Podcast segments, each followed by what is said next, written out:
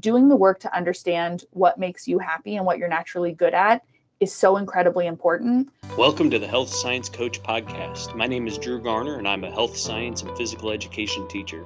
This is a podcast to help students, parents, and recent graduates learn about pathways into healthcare and sports medicine careers.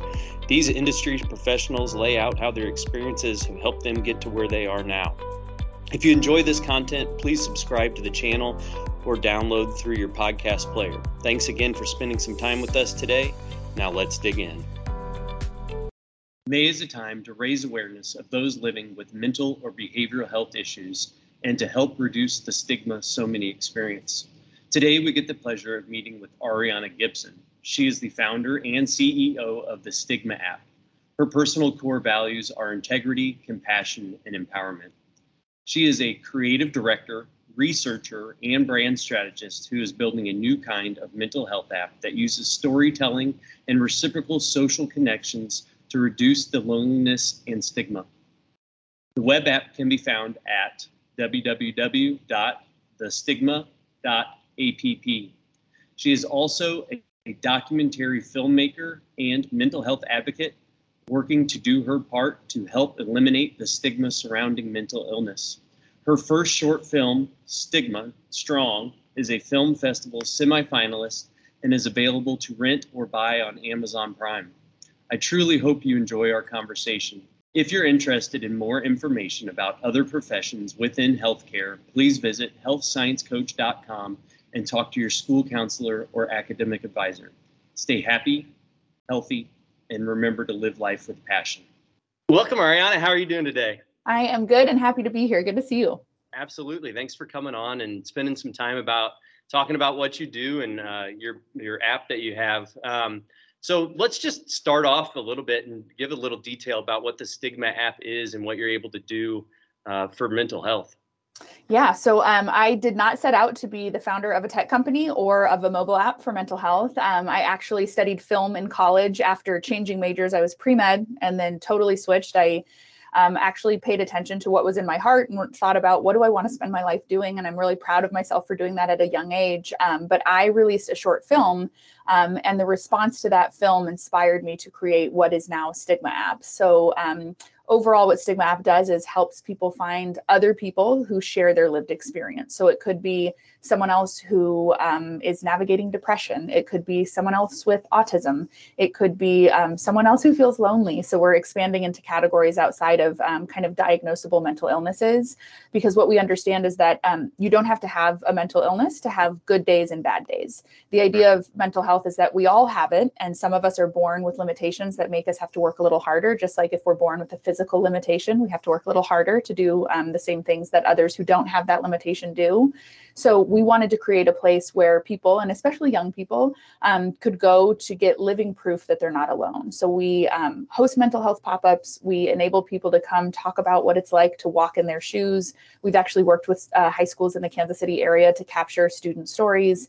And then people can filter by lived experience. So if you want to see stories of other people with ADHD, you can click that filter and see a bunch of stories of different people of different ages talking about life for them. And then, if and when you want to, you're able to use the app to either ask for a message of hope. So, let's say you're having a hard day and you think, I don't want to tell my parents about it again. I don't want to put this on my friends again, but I just want someone to tell me, you know, that it's going to be okay or to give me a little bit of a boost. Um, right. You're able to use our platform to either text, um, use an audio message or a video message to ask for hope.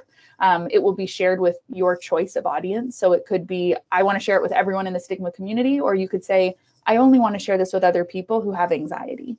Um, and then you get messages back, messages of support and hope um, that are personalized, that are not created one for many. It's, you know, let's say that Drew, you and I both have anxiety, and I'm having a day where I've had a panic attack and I just I just want someone else to tell me that they also have panic attacks and that I'm not weird for having this. Right. I might put my ask out there. You would get an alert saying that someone who shares your lived experience is looking for a message of hope.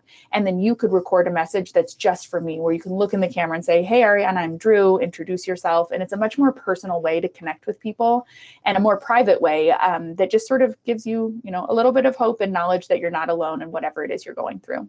Yeah, that's really cool. I mean, just being able to share life experiences and having that real time connection with different people that are going through that same kind of life situation uh, is pretty important. And like you mentioned, uh, you know, everybody has mental health, and it's not just the people with the limitations, but everybody has mental health, and they can do things that will help benefit them throughout the day.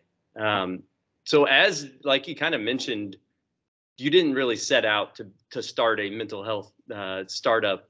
Um, can you talk a little bit about, uh, as the founder and CEO? I'm sure you wear a lot of different hats. Um, what's your kind of daily routine or week example kind of laid out as far as uh, working through the app or kind of those pop up events that you mentioned? Yeah, so um, it is a whirlwind every single day, and no two days are the same, which a lot of people will say um, about about a lot of jobs, but especially about being a founder. In my case, I kind of have a unique situation in which I feel like I'm building two businesses at the same time um, because we have uh, this sort of media arm or content generation area of the business where we are um, doing what work a producer does. So, um, reaching out to people to say, we want to capture your story, scheduling a space for us to record the video, hiring the crew to do the video shoot, engaging with the editors to make sure that the editors are um, available to do the work that we need, maybe custom composing a soundtrack that will go with um, a podcast that we want to launch or, um, you know, the, the audio branding mark that we right. put at the end of videos. Um, and coupled with that, we are a tech company um, that has an app. So right now, our app is what's called a web app, and all that means is that you have to go to a web browser, either on your phone or on a computer. You go to Safari or Firefox or Internet Explorer or whatever it is that you use, and you type in www.thestigma.app, um, and you can create an account. It's free; it always will be. Um, and the idea is that you engage with it in that way. But we're currently building the mobile app, which requires working with engineers and getting everything ready to submit it to the App Store and Google Play. Um, because we know that for most people, the ability to um, have that ease of use on their phone, to have a reminder that, hey, someone could use your support as a push notification or a text is better than getting an email because then you have to log into your email. You're probably there for a different reason. So a lot of my day is thinking through how does the the media arm feed the app that we're building. Um, we're brand new, so how do we build an audience? Can I reach out to reporters to get stories so that we can tell them about like this new feature we just launched today? I can't wait to tell you about.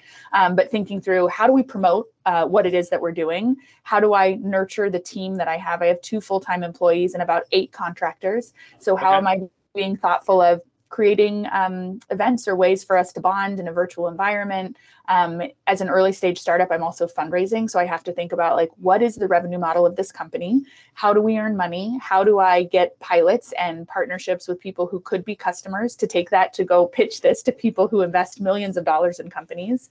Yeah. Um, and then, you know, managing our social media was something I was doing for a long time on my own. Um, and now I have a marketing manager who is wonderful. Her name's Emily. She um, is in the, you know, Gen Z generation. Um, she just graduated from college. And so she's able to really uh, maintain our presence on social because so much of it is about showing up and having conversations and responding to people who engage. Um, so managing her. And then Brett is our other team member who I worked with at a previous company.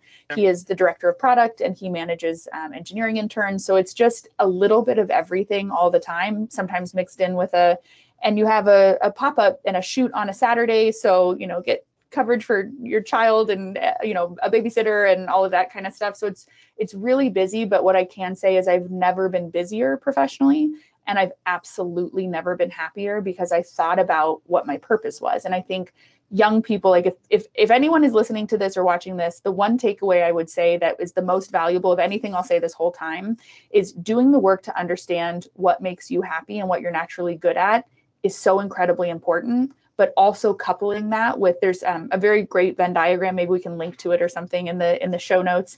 Um, but it's of four circles, and it, it's circles that represent what am I naturally good at, what do I love to do, what can I get paid for, and what does the world need so sometimes two circles converge and that's a vocation um, but when all of them converge and the center is your purpose and so i think that um, you don't have to know as a young person what your your purpose or career is going to be but you can start to put together thoughts on what are the things i love to do? What are the things that i do? And they just come naturally to me and i feel great at them. And then right. start to understand if there are careers that apply those because that's what i did. And now i get I, I feel like i have my dream job but i had to make it for myself. Yeah. No that's really awesome that you're able to to look at and and take what you were your purpose and find what you were looking for and, and be able to create that perfect perfect thing for you. Um, so, like you mentioned, you got your you have a bachelor's of fine arts uh, from Boston College, and you've studied film and cinema and video studies. Um, kind of looking at that, like you said, you were pre med. How did you and when did you kind of make that switch to want to change over into that film industry?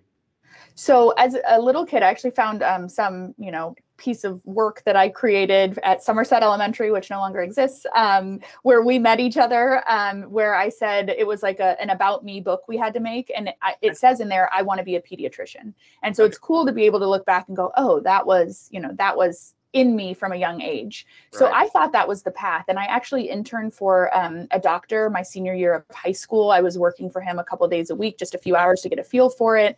And I was really on that path. Um, I'll say that part of it came from um, growing up without a, a lot of money. Um, we moved from, I was born in Costa Rica we moved from Costa Rica to Prairie Village um, with my mom. My dad stayed in Costa Rica, and we were in the beginning, early days, even at Somerset, on free government lunch and did, you know, had food stamps for a while and stuff where we needed government support. So part of my um, vision for what I should do with my life included it must be a career that makes a lot of money because I know what it feels like to not have money and I want to have an adult life where I have money.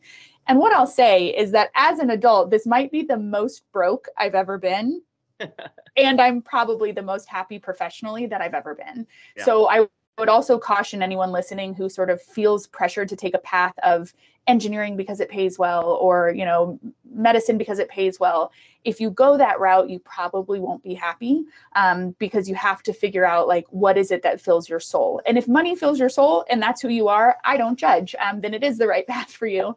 Um, but for me i got to college and it was first semester of um, college of my freshman year, I was in more advanced science classes. I'd always loved biology, but as I got into organic chemistry and some of the things that were just not, they didn't come naturally to me. I, I saw myself having to work so much harder than everyone else. I did, you know, a little bit of a, a reflection and said, this is what you're going to be spending the next 10 years of your life doing and not that it's all organic chemistry but the idea being if you're not liking some of the early courses it's going to get harder there is residency and all of the things that go along with being a doctor that i thought i'm not sure and i was also part of the honors program at boston college which meant that if i stayed on the pre-med track and I stayed in the honors program, I couldn't study abroad.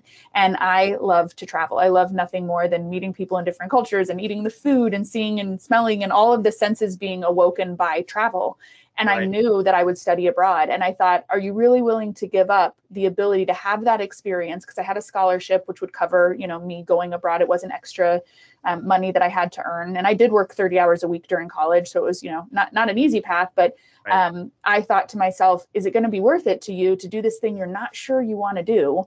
Um, and miss out on this thing you know is a life experience you'll regret not having so that was part of the thought that led me to say, well, what would the other options be? Because I was a biology major, pre med. Right. And I remember when I told my mom, like, I'm switching my major to film with a minor in history, she was like, What? Because it's not the sort of the most um, secure path. Like, like I'm going to go to college to be an artist. Um, but I found my way. And I think that I can look to that point in life and feel really a lot of pride in taking the risk to say, we get one life. We don't know how long it's going to be. Um, so you might as well do things that make you feel happy. And for me, one of the things that makes me feel happy is helping others. So I knew that I could use this craft that I loved and was naturally good at to still help people because the, at the heart of when I did that reflection of why did why did I want to be a pediatrician? Sure, the sure thing, sure path to like you know better earning potential than some other industries or careers was part of it. But what it all, all roads led back to like giving back and helping people. And so I was able to find a way to lean into what I love, but still get to help people. Yeah, no, that that makes a lot of sense. And and like you said, knowing the things that you knew you absolutely wanted to do, um, like the travel and the the helping people and being able to to put all that together and figure out, you know, after realizing it was hard in organic chemistry and and becoming a pediatrician, like you said, is a long road. That ten years and putting dedicating that time to that um, kind of led you to where you are now, and by being able to combine all that stuff um, after you graduated, you had a couple different jobs um, as a project manager, content developer, content creator, uh, senior advisor uh, for social impact and marketing. Um, how did those types of jobs help you uh, put together the Stigma app and really hone in on um, creating your company? Uh, great question. So I saw um, a quote the other day, which is a little bit silly, and I didn't I, I, had not heard it at the time, but I looked back and I was like, I guess that's kind of what I did. And it said, um, if you're not learning and you're not earning, get out of the job. And that's that is speaking to people who are kind of in this moment of they call it the great resignation. And a lot of people are leaving their companies or starting companies or, you know, just getting a new job.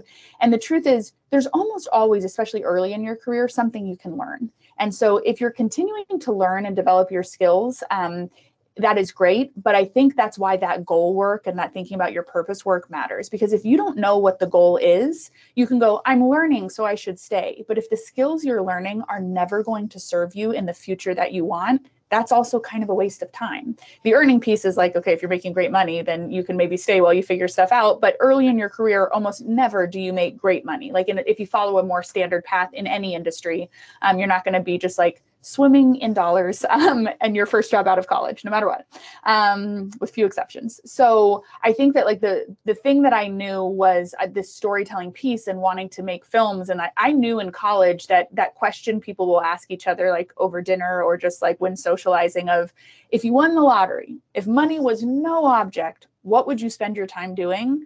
I knew for me in college that it was be a documentary filmmaker because it is not a position that pays well, but right. it's it combines all of the things that I love. You travel to a place where the people are who you're going to make feel seen and feel special and important, and then you're going to put together story uh, with music and visuals and art and craft something that you put into the world that helps people understand something better and understand the lived experience of a person better. So it was just that that was a dream. So I got a job at um, GSD&M uh, in Austin. So after college, I moved to Austin. It was a really fun city to live in at the time because it was really affordable. It's totally different than it is now. Right. Um, but I got a job at like the biggest ad agency there. And I remember thinking, this isn't the role I want. It was a creative project manager. And I will say that my boss uh, was amazing. I loved her. And I loved every woman on my team, which was sort of a rarity. There was, it was just a good team of people. It was a fun environment. Um, but I took it because I wanted to get exposure at working in an ad agency. And as a project manager, that's not actually what I'm naturally good at at all.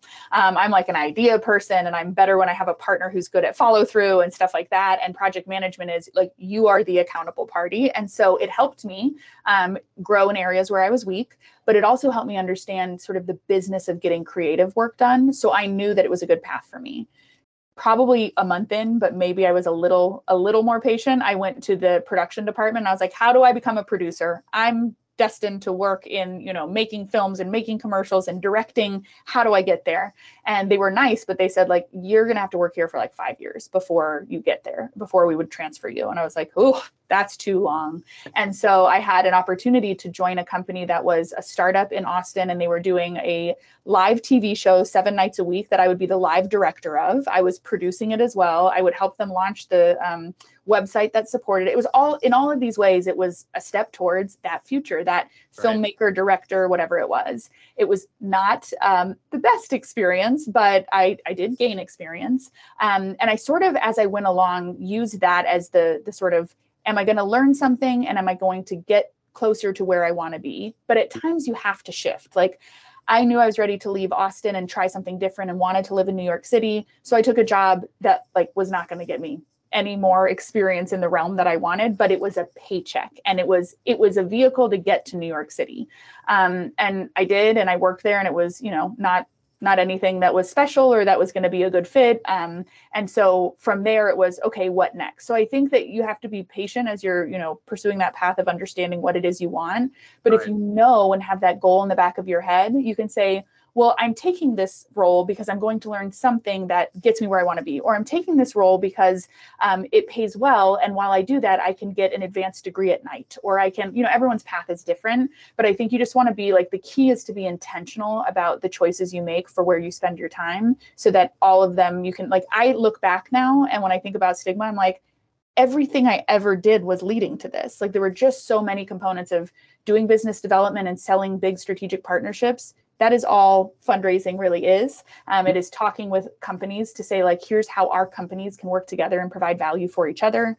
Um, I had two different sort of like side gigs where one was called Vita Mia Productions, and I did documentaries of everyday people. Um, so people would hire me to do like a History Channel style documentary of their grandpa um, or of their father. And it was beautiful work and like I made people feel seen and I loved it, but the unit economics didn't work. It was not a um, a profitable business, but it was an enjoyable one. Um, I also had a website that was um, like Yelp for cancer resources. So I felt like cancer patients didn't have a place to go to find the best wig shop or the kind of support that they needed as they were going through treatment. Um, right. And that didn't make any money, but it was just a, like a passion project in my heart. And now as stigma's developing and it's becoming more things, it's like it's so easy to be like, well, it's a little bit Vita Mia and it's a little bit My Health Sensei. And it's, you know, I can I can point to the stuff I've done and think they these ro- the roads and the paths that I took did lead to this place where I am today. Yeah, absolutely. Um, so then you, like you said, you kind of made that short film about uh, mental health. How did you choose uh, that mental health and and kind of pick that as the uh, avenue to go down?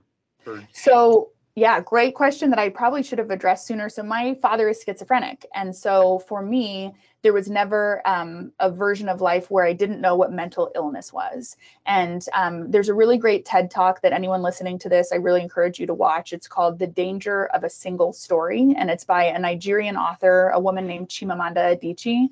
Um, and the point of, of her TED talk, and she's much more beautifully articulate than I'll recap it here, is just that storytelling is super powerful but you have to be thoughtful of who's telling the story and how many times it gets told and the way in which it is shared. Um, because I, I often say when I was a young person growing up in Prairie Village, you know, in the, the 80s and 90s, the only stories that you could consume about schizophrenia were on Law and Order or the evening news. It was right. always a criminal. It was always someone scary. It was always someone potentially violent. And it in no way is um, representative of the actual lived experience of the majority of people who are living in this world with schizophrenia. There are people with schizophrenia at your work, at your church, at your you know social clubs that you're a part of, um, and like so many other things, like mental health and physical health. Like we all need tools. So if you have diabetes, you probably have something measuring your insulin and you're taking medicine that helps you um, normalize your levels to where most people operate with mental health it's not different. The, the resources are different. The needs are different. The tools in each person's toolkit even if they have different conditions are different. Um, but what i realized was that people were terrified of schizophrenia because they didn't know what it was. And no one was telling stories that were thoughtful in trying to say understand this person's lived experience. Build compassion for what that looks like. It was um, you know there, there just wasn't enough and so um, the the mental health connection for me was something like it's my lived experience i'm also someone who has um, generalized anxiety disorder and i have panic attacks i didn't have my first panic attack until i was 25 it was at my 25th birthday and it was a very scary moment because no one i knew was talking about it and so i thought like is this uh, like a psychotic episode? Is this a, a, break I'm having? Is this the start of my schizophrenia? Because schizophrenia is an inherited disease or can be. Um, disorder, I should say. Um, but I, it, it, was just a part of my life that no one was talking about. Um, and the truth is, there, there's data. The data tells us that 46% of Americans will personally experience some form of mental illness. So people who act as if like I don't want to talk about it or deal with that or even pretend it exists if it's not in my world, it already is. And if yeah. it's not in you, it's in someone you love. And so we should all want to learn more about this.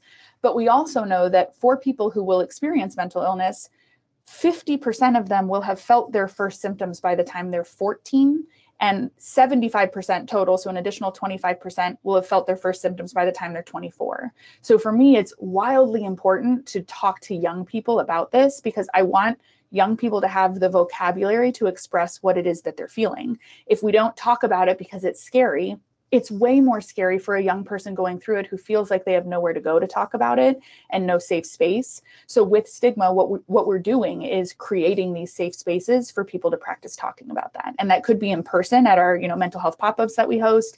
It could be online in our, our web app and our, our mobile app will come out in June. Um, but for me it was it was just part of my identity and part of the identity of people I loved. So it was sort of like an obvious um, place I wanted to contribute my sort of desire, passion, and skill for storytelling um, to make to make people who are navigating something that is way more common than anyone talks about feel um, celebrated for the fact that they're talking about it. Because it shouldn't require bravery to talk about mental health but we live in a world where it still does. So everyone who's participated in a pop-up we call a stigma hero because it's heroic. It's heroic to say i'm going to be vulnerable and expose what it is that i'm feeling and what i've been through so that if there is a 12 year old or a 14 year old or a 47 year old who is navigating something and feels totally alone and like they can't talk to anyone about it they realize that like they absolutely are not. And hey if you want to offer this person a message of hope or share hey your story spoke to me we facilitate the ability to do that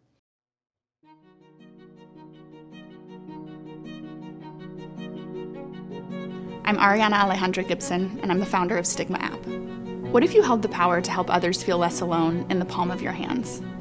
And what if that same tool helped you feel seen and supported when you felt lonely? There's a great quote by a mental health activist named Jake Tyler that goes something to the effect of Depression is the least exclusive club in the world, but its greatest trick is convincing you you're the only member. I want to change that. So I'm building an app that connects people who are struggling with people who share their lived experience and creates a safe space for us to share our stories. I call this crowdsourcing hope. I'd love to show you what it looks like.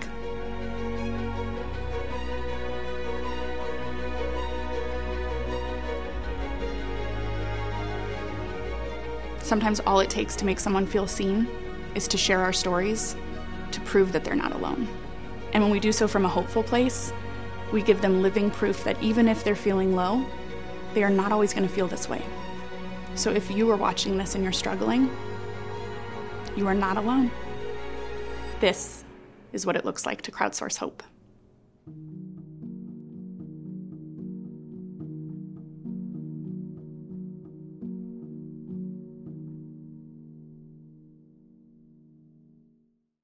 Yeah, that's really cool. And I think, you know, with even in the last, you know, three, five years, uh, a lot of the, um, you know, public figures like sports and athletes and stuff like that coming forth and saying, you know, I'm really battling with this and I, I want to say it was Simone Biles in the Olympics uh, most recently that I can think of saying, you know, this is taking a toll on me. And, and by sharing that uh, and being vulnerable and sharing that information, like you're talking about in the pop ups and, and in the app, um, I think that's really cool just to be able to have that information out there and, and share that you're not alone.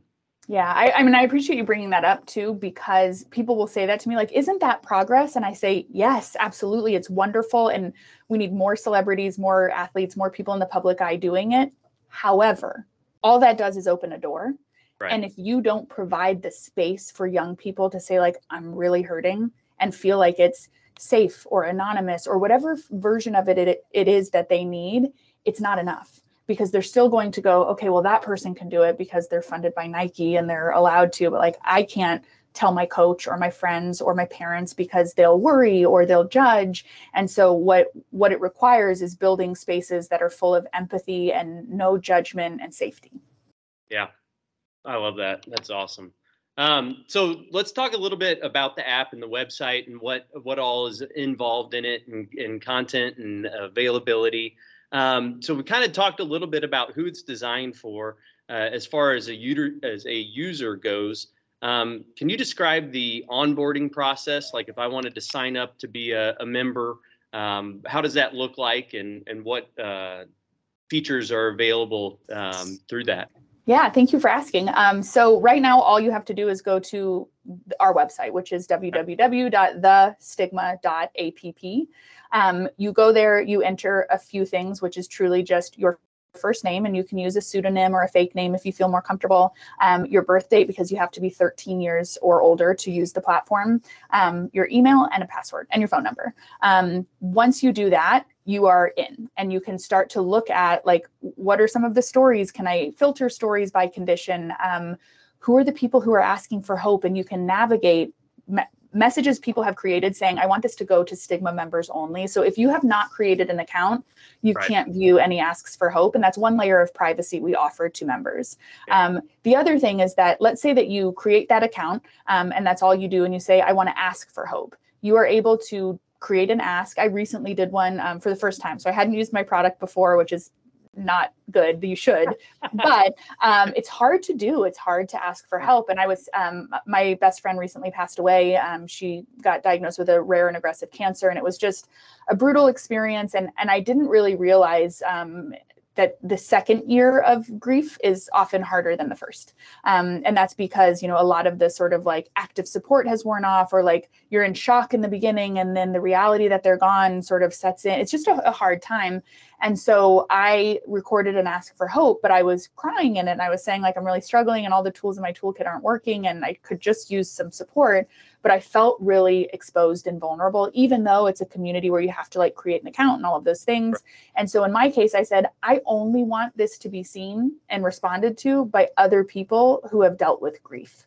Um, and so what I liked about that was the messages that I got. Like I got a message from a woman in the UK that is still like still resonates with me, and I go back to it often. Um, and she talked about having lost her 28 year old son four days after his 28th birthday. And what she shared with me just made me feel less alone. It made me feel like she gets it. Hers is a different version. Like I mm-hmm. have a son, and then it gave me perspective of, gosh, what would that feeling be like? And it's just this way to realize like we truly aren't alone. We truly aren't. But the way to have that connection is to build a profile that's a bit more um, like gives us a bit more information but right. there are no public profiles so to be yeah. very clear anything that you share in terms of what you have experience with is never seen by the public it is only so that we can match you on the back end right. so once you give that preliminary first name date of birth email password we will ask you um, here's a lived experience questionnaire. Um, are there things that you have personal experience with? So in mine in my case i say anxiety disorder grief uh, panic attacks. Okay. then we ask do you have a second degree connection? Meaning is there anyone that you know and love that is dealing with other things? Like what are other conditions that are apparent in your world? Or it could be conditions or illnesses disorders um, even just lived experiences. Um, and then lastly we say is is there stuff you just want to know more about? Like like a research category of like oh my son is being my son is autistic and when he was getting um, tested and then you have to wait weeks for the diagnosis or you know the results um, i i would have loved to have something like this where i could say i just want to learn more because we don't want people to misrepresent or say you know i, I have this thing when they don't. Um, when you enter that information the only person who can see it is you so that you right. can change your account if you need to update it with a new diagnosis or a new experience. Um, and us on the back end but it's not even humans it's sort of you know our technology that's connecting things. So that when i do my ask for um, hope and i say but i only want this to go to people who have uh, listed grief as a condition as a first degree condition um, if you have listed that you would see it now when you're navigating all the recent asks for hope. And if you haven't it'll never show up for you the other really important component is that I like to say that we are trying to be the safest place that people can go online to talk about their mental health mm-hmm. because we moderate every single message. What that means is that if I do my ask for hope, we have a team moderating to say, is there anything inappropriate in here? Does this feel like a, a medical or mental health emergency where we need to um, tap into our, our medical advisor network and make sure that we send support and resources and things like that. Um, if if it all passes go, then um, we post it publicly to the you know the people, the communities that it's at, not publicly publicly, but like within the community or within this subset of the community.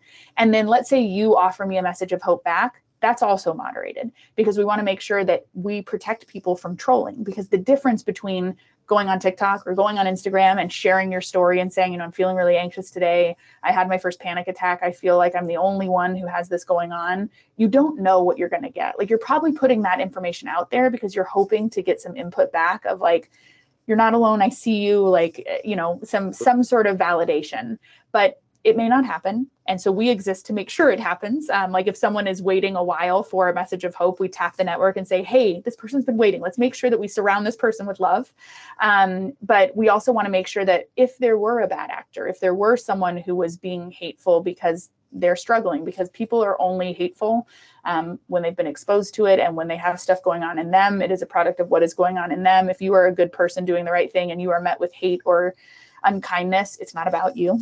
Um, but let's say those moments happen.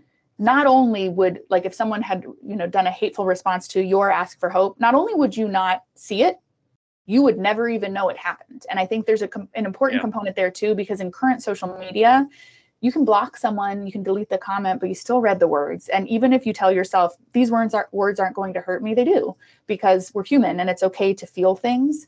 So the overall experience is that what I've just described. But the thing that we launched today that's so exciting is that um, I realized in doing my own ask for hope, like I forgot how hard it can be when you're in the depths of something, of depression, of loneliness, of grief, right. of whatever it might be sort of the last thing you want to do is be pressured to find the exact words, even if it is in text and anonymous, um, or speak the words or do a video. Um, often the case is that you're like, I don't want to do anything. So we wanted to make it simpler for people to be able to get messages of hope and video messages at that from real people. Right. So we, it was truly one week ago yesterday, I went to my team and I said, I want to build this thing. And we're a very small team. Um, I said, I want to build this thing and I want to make hope available kind of on demand demand, when people need it. How do we go about doing this? And so we worked really hard over the last seven days. Um, and we put together what is, um, it's now on our homepage. So that website I gave, if anyone goes there, they'll see it. Um, but the idea is that you don't have to share anything. You just have to say, I like a message of hope. And all it takes is a text message. So you can either text the word hope, H O P E, to our phone number, which is 312 313 1110.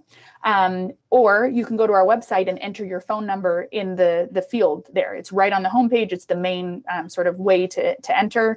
Um, you can also join our community in the way that I described before. There's a button in the top right. But the idea is that sometimes you don't want to have to say anything, but getting some support would feel great. So people can use this 24 hours a day, seven days a week. The order is randomized. All of the messages are from current stigma members who we, we reached out and said, we're trying to do this thing. Who wants to be involved? And it was really beautiful to see a bunch of people like all over the world be like, I got it, I'll do it. Um, and so while they won't be that specific, like, hey, Drew, I hear that you're, I hear you on suffering with, you know, the feelings about your panic attack, it's not going to be that personalized. You actually have to join the community to have that you can anytime, day or night, just text the word hope and you'll get a new and different message. And it was important to us to be inclusive of so as many lived experiences as we could. Um, so the other thing I'd say is that if anyone is listening to this and loves this idea and wants to either ask for hope or you can also offer hope. Like you can go to a link on our homepage where it's like, do you want to record one of these messages? And your voice and your words of kindness will be shared with people around the world. So we're so excited because it launched today, truly. Um, and I think that's the most exciting piece is that we can give people a taste of what, what it means to crowdsource hope. We can give people an outlet when they're really feeling alone and they just want you know someone to build them a little and say i, I see you and you you are not. Mm-hmm. um, and then if and when they're ready they can join the community and and share more or watch more stories or you know connect with um, others when they need those those boosts that are more personal. Yeah. Something i want to go back on about what you were talking you know you said you kind of scan through them or the the system scans through them and, and is able to see if somebody needs immediate help with talking with a mental health specialist or a doctor how does that kind of uh, get filtered and, and with your team of um, doctors or people that, that work with them? How does that kind of play out if they yeah. are that needs immediate help? So we have um, our advisor network includes suicide prevention specialists, licensed clinical social workers, PsyDs, um, just therapists. Right. Um, so it's a kind of nice mix of people. Um, when someone doesn't ask for uh, hope on the platform, like when you've joined the community and you click ask for hope, the first thing that you're asked is, is this a medical or mental health emergency? If someone says yes, then we have a process. We send them resources. We reach out 24 hours later and say, hey, we just want to check in, send them the resources again. We have a really robust um, crisis resources page that includes um, a lot a lot more than even though they're wonderful the suicide prevention line and the crisis text line. We have um, those in various countries. We have trans support lifelines. We have domestic abuse hotlines. We have just a lot of ways in which people might need support so you can feel like you can get more closely to the the support that you need and have it all in one place. Um, but if someone says no and they proceed we've had um, we had someone who heard me on a podcast um, joined the community instantly within minutes um, did an ask for hope and said um, i'm feeling suicidal and um, i don't feel like i can tell the people in, in my my family about it because they'd be too afraid.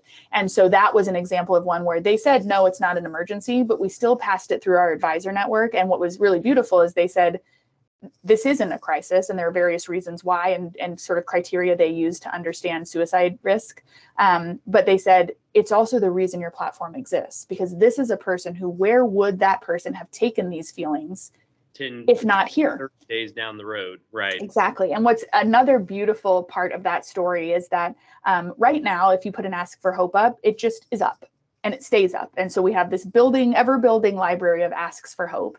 And this person um, put you know did this ask probably three months ago now and it was probably last week that we got an offer of hope for this person. So i emailed and said hey it's it's ariana the founder. Um, i just want to make sure because we're still a young company so we don't have every sophisticated tool to be able to like make all the selections you want. Right. Do you want me to retire this and unpublish this ask or do you like getting these messages when they come through?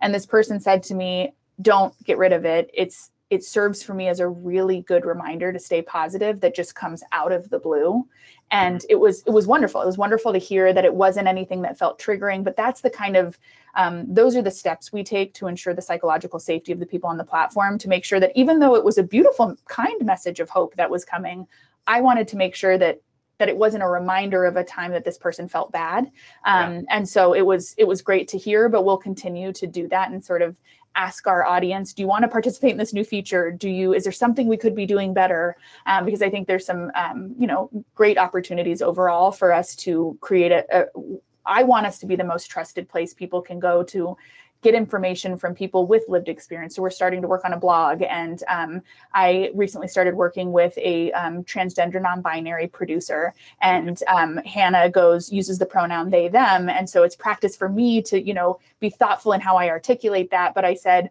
are you open to writing some blog posts about kind of your lived experience and perspective because they also work as um, sort of a, a, social work counselor at Chicago House, which is um, a, a, place that helps trans youth here in the city.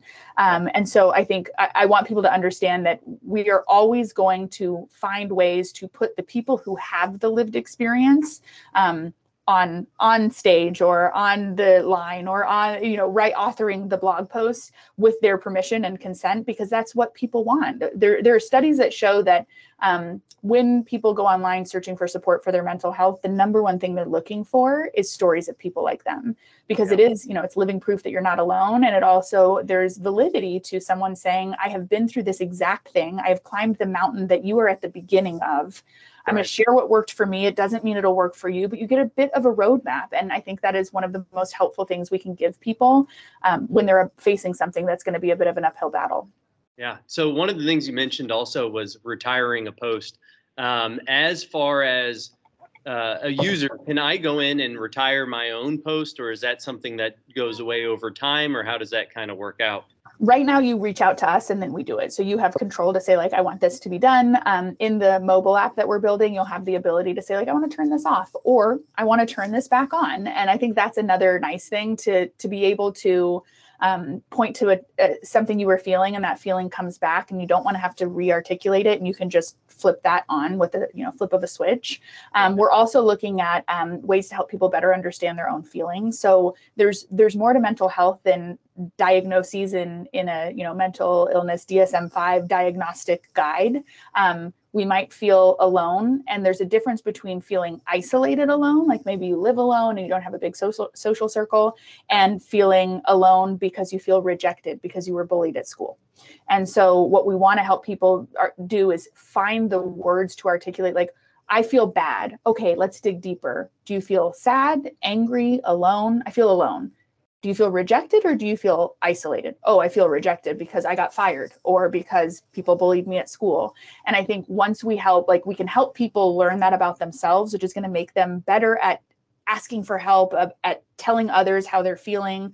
Um, but it also means that the messages of hope they're going to get are going to be more specific. So if you say, I feel bad, then people might say, when I feel bad, I go for a walk. But if you say, I feel rejected, even if you don't give the context of I was bullied or I got fired, everyone knows what it feels like to feel rejected. And so then they can tap into their lived experience and say, when I feel rejected, I put a list together in my head or on paper of the things that I'm really proud of myself for. And that might not work for the person, but at least it's a very specific tool that they can get um, that might help them get to a place of feeling better than than they started. Yeah, no, I, I really like that. Um, so as far as uh, some industry trends that you've seen dealing with uh, mental health and, and building your app and looking at and talking to all the different resources that you have available what are some of the the trending things you know over the last year or two that people have really started to um, tap into maybe some new resources or uh, stuff that's available for people that are looking for mental health help? Oh, that's a, a, loaded question because there's so many people doing hard work and good work, but I feel like we're still kind of far from where we need to be. Um, there was a, an estimate in 2018 that there were 10,000 mental health apps. And then in 2020, the estimate doubled to 20,000. So in two years, the number of mental health apps doubled. Wow. And that was 2020. So we're years away from that. So now there are even more. Um, one of the trends that I see is that it feels as if a lot of the sort of solutions in the mental health space are focused on making the experience better for people who are already getting treatment or therapy, meaning they are reducing the cost of care. They are increasing access or, you know, making it easier for you to go to therapy because it's teletherapy and you don't have to drive to a different facility. Um, or they're focused on health outcomes. And all of those are valid, noble, amazing efforts to be focused on. What I think is missing, and the reason I called the company Stigma, is we we are focused as a company on um, not serving the people who have already raised their hand and said, I'm struggling or I'm in therapy.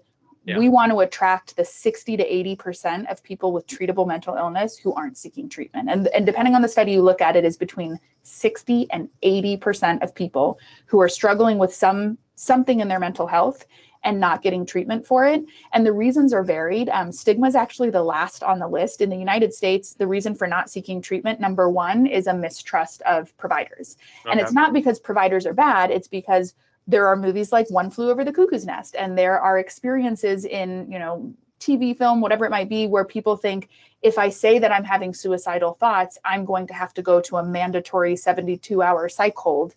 And that's right. not how this works. It's not how it works at all, but there's fear.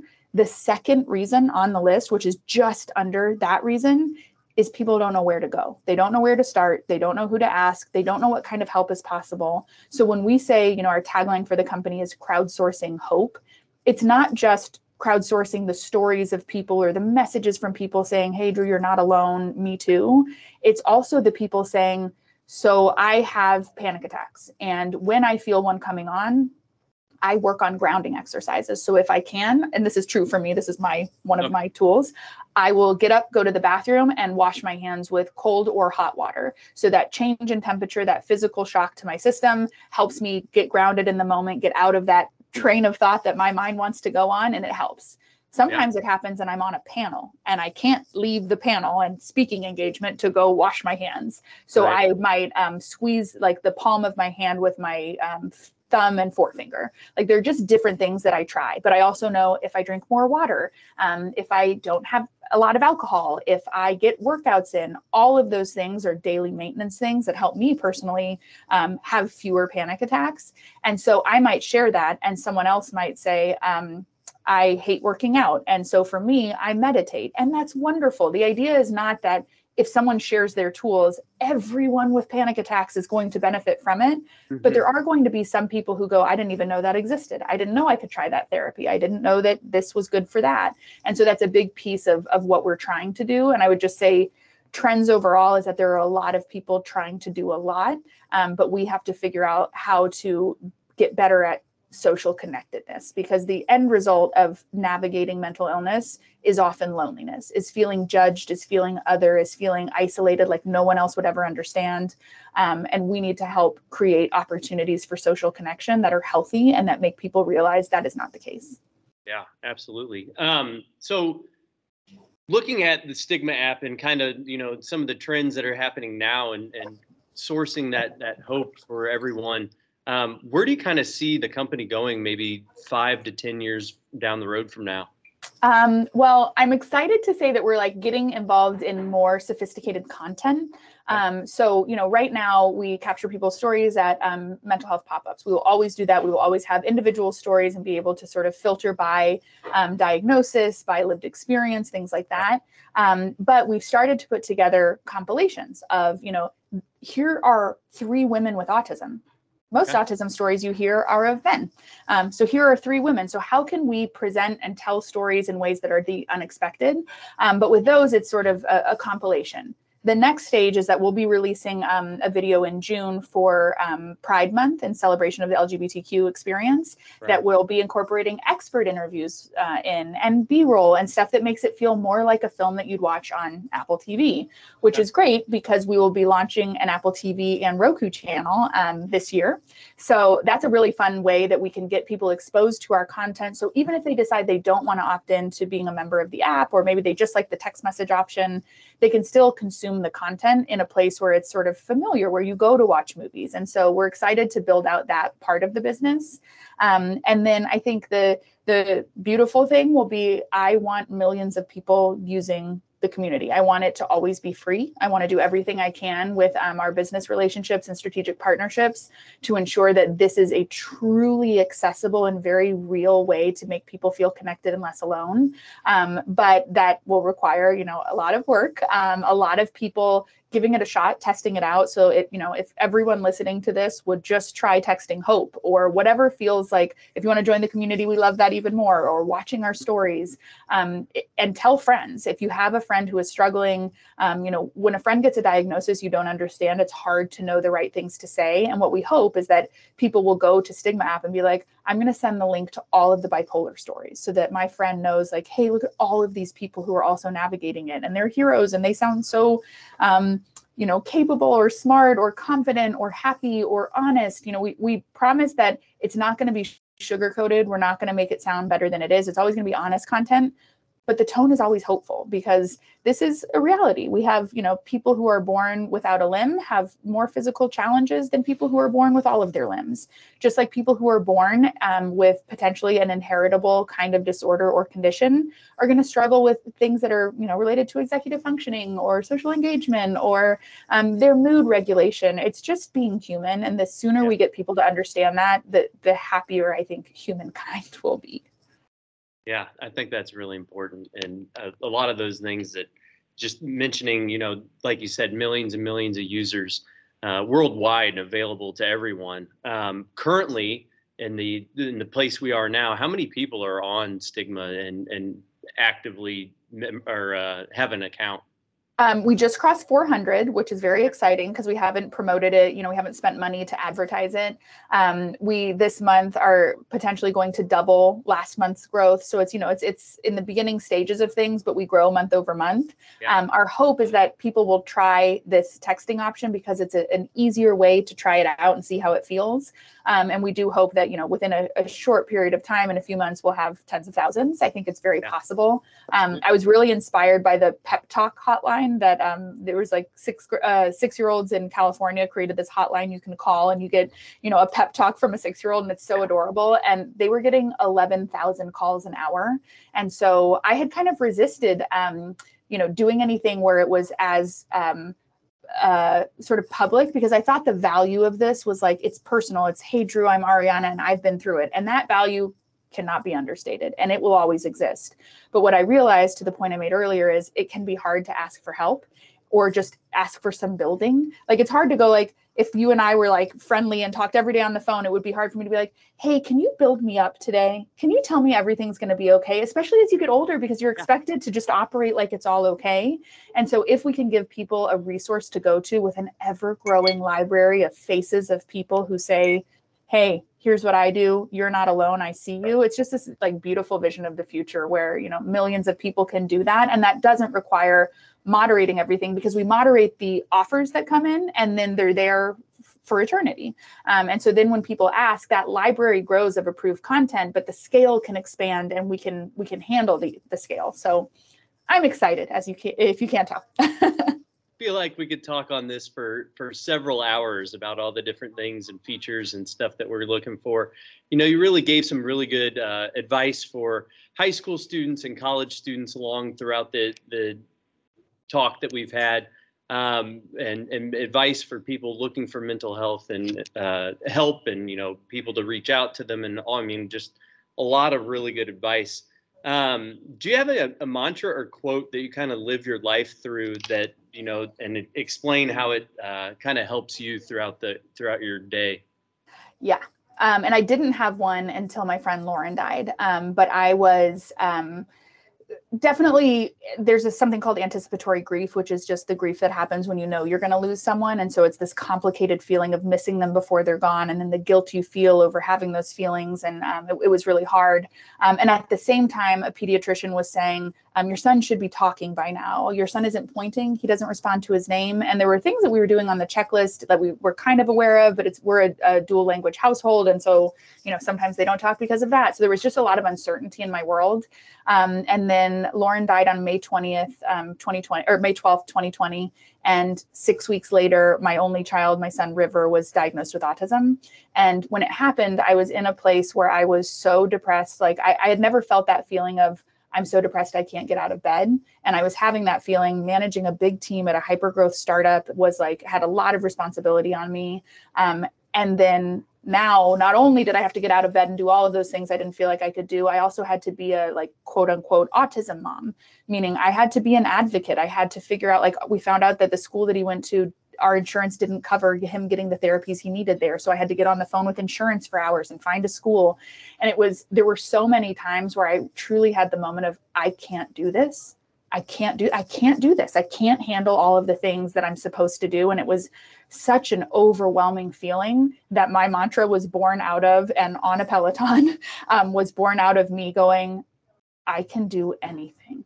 And it was so sort of absurd a claim. I can do anything that like you think when you're little you kind of believe when you're little i had lost touch with that i think and um, i thought i'm getting through every day i'm my team at work is happy and i'm being a great mom and i'm being a good partner and being a, a sister and a daughter and a all of these things. And I was like, if I can do all of those things while I'm feeling the lowest I've ever felt, I can do anything.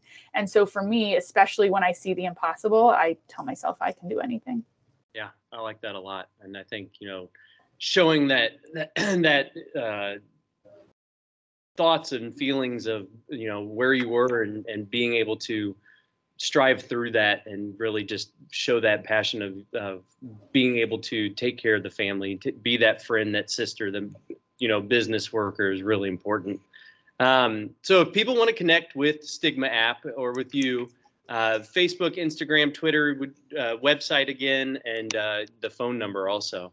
Yeah. So um, our social handles that are probably most relevant to your audience is TikTok is at the stigma.app um, as is Instagram. So at thestigma.app. Our website is thestigma.app. So I tried to make it really easy. Um, so those are kind of like the key places where you can engage with us and, and see things. Um, if you go to our website, you'll see the form field where you can just enter your phone number to get that message of hope. And you can hit hope and reply hope as many times as you want and get new videos every time.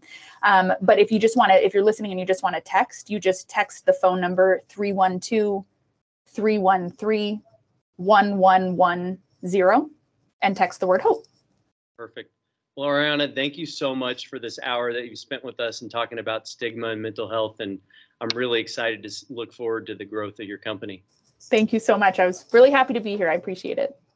If you've made it this far into the episode, I want to thank you again for watching. Please subscribe, share, and comment below with any questions or comments you may have. If you're interested in more information about other professions within healthcare careers, please visit healthsciencecoach.com and talk to your school counselor or academic advisor. As always, stay happy, healthy, and live life with passion.